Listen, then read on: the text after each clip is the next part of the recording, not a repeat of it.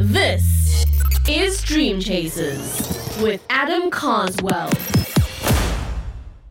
Dream Chasers, what's going on? Today, I want to share with you five lessons that I learned from the legendary Nick Santonastasso. If you don't know who Nick is, he is a pupil of Tony Robbins. He has multiple seven figure businesses. He might even have a few eight figure public speaker. And he was born with Hanhart syndrome, which is a super rare disease. I think only, you know, less than 20 people have ever been born with it.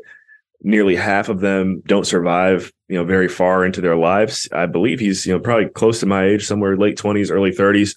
And if you just look him up, Nick Santonastasso, you'll see his, uh, you know, his Instagram, everything he's accomplished. It's just really impressive for what somebody with one arm and one finger has been able to accomplish. No legs. I think he's missing his his right arm as well. Literally just his his left arm and a finger, and he's the man. And so he came and he spoke at Money Momentum, which is our annual virtual capital raising conference that we do at Raise Masters free, open to the public. You can watch it live in our Facebook group. I think the recordings are down by now, but if you do actually want, you know, access to the recordings, you can go to moneymomentumsummit.com.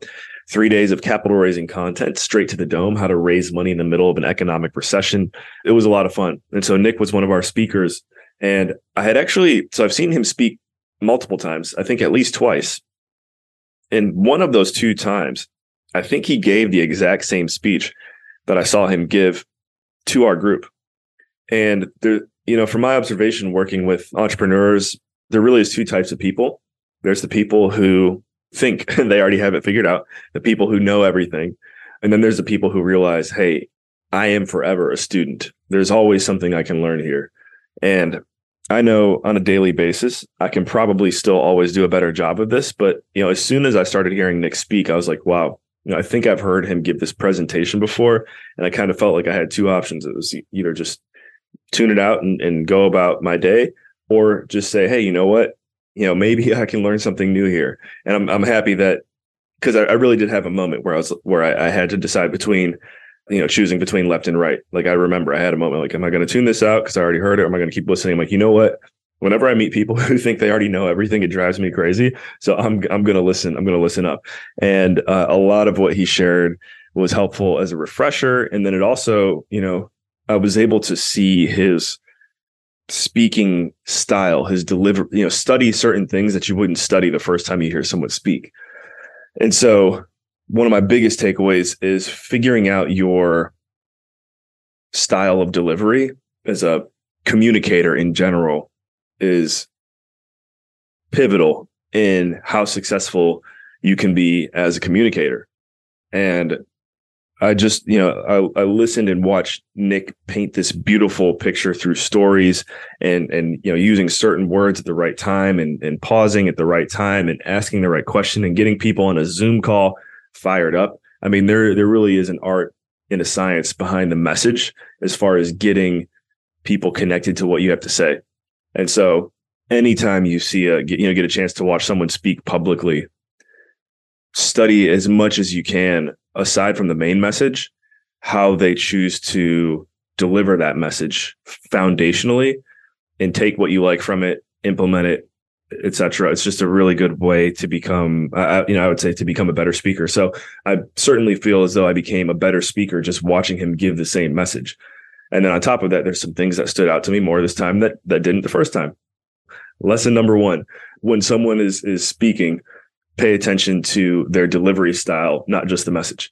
Number two, all learning is state based, meaning if you're just sitting there taking something in and you're not moving, you're not writing, you're not interacting with whoever is communicating, you're you're probably going to forget a lot of it, majority of it, just going to go in one ear out the other. When you're writing, and I'm going to get the stat wrong here, but from a percentage increase of, of memory retention, etc., just by interacting or doing something while paying attention to the speaker is going to help you remember that moment significantly stronger. So when possible, folks, you probably already know this, and I'm someone who's completely also completely guilty of, of not doing this enough times, but take notes. And the reason uh, proof right now is I these, I'm reading off of my notes right now, right? So take notes it helps you learn things better. All learning is state based. Lesson number three: if you want to be the one in your family that breaks the chain, that changes the trajectory, that turns things around, that that maybe takes the family to the next level if you're already coming from a pretty, you know, solid background, whatever. If you want to be the one, you must proclaim to yourself that you are the one. I am the one. I am the one. I am the one. I am the one. I am the one. It sounds simple and silly, probably to most. However, that is where this magic starts. If you want to be the one, you have to know inherently and intuitively that you are the one. Because in some way, shape, or form, we are all the one. So if you've never said that to yourself before, I would propose to you the idea of, you know, even hitting pause right now and saying to yourself, I am the one. I'm the one that's going to change everything because we don't realize how powerful we are half the time. So that was cool. That was number three. Number four, I like this one. You cannot be a low energy person and expect high income. And this one kind of really made me think twice as well because I do think in a lot of scenarios my my delivery is a little bit more laid back. It's not as in your face. I'm sure I have moments where I do get into people's faces or whatever, but I've always kind of been an even tempered, chill guy for the most part. And so I was like, man, you know, what does this even mean? Like, do do I have to be like uh, you know, Russell Brunson, who's a famous marketer, when he comes on stage, hey guys, what's up? What's up, everybody? I'm so excited to be here. He talks really fast. I'm like, I can't, I can't do that. That can't be me. But then I thought about, you know, other people who I look up to, Shaquille O'Neal being one of many, and also um, a distant relative of mine, someone that I look up to. You know, he's he, he's high income. Uh, uh, does that if you listen to his his speech cadence and his delivery style, it's it's probably it's probably even slower. It definitely is slower and more laid back than mine. So I kind of realized, okay, what what Nick means by you cannot be a low energy person and expect high income is with every hour that you have each day, focusing and dedicating intensely the energy that you have in each moment to your craft or what you're doing, what's right in front of you. That's what comes with the expectation of, of high income is intense focused energy on the task at hand. And if you're uh you know, just think back to my sports days, if you're running suicides in basketball, that means you know, you could still be a slow runner, but you better be giving 100% through the through the entire suicide, you know. So that that's how that correlated and translated for me and I really like that is just go be all in, go all out on what what it is that you're doing in that moment and number five, your brain is a problem solving mechanism. I think we all, again, we all have heard this, we all know this, but to really pause and to think, your brain is a problem solving mechanism, meaning no, no matter what scenario, no matter what situation, no matter where you find yourself in life, if you use your brain for what it's, for what it's meant to do, you can get out of or get into any scenario you can imagine. It all starts in the brain.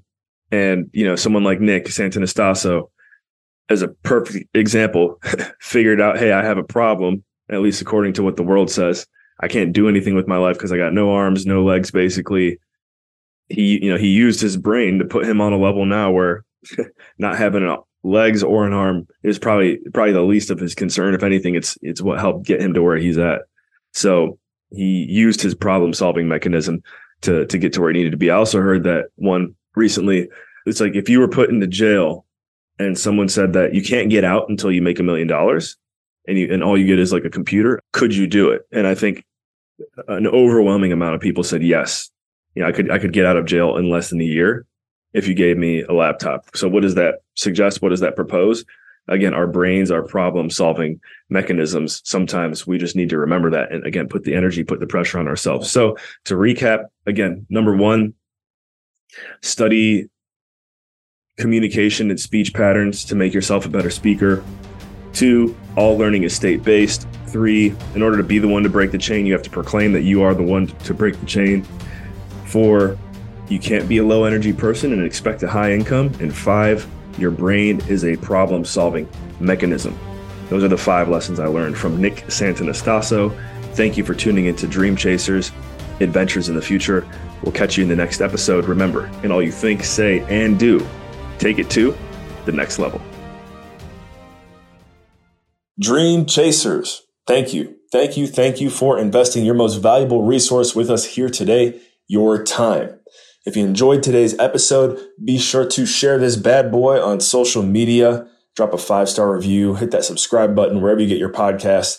And hey, we really appreciate it. It brings better visibility, better SEO to the show. So just can't thank you enough for that. And also, as you notice, we don't have any ads here on Dream Chasers. So I just want to remind you to head over to carswell.io to get all updates, especially because I am currently writing a book. The book is on the topic of insert suspenseful topic here. Multiplication. Yes, I'm writing a book on multiplication. I know that may sound silly, but that's what it is. So I'm really excited about this. I have also learned it takes a lot more time to write a book than I originally expected. So it's coming soon.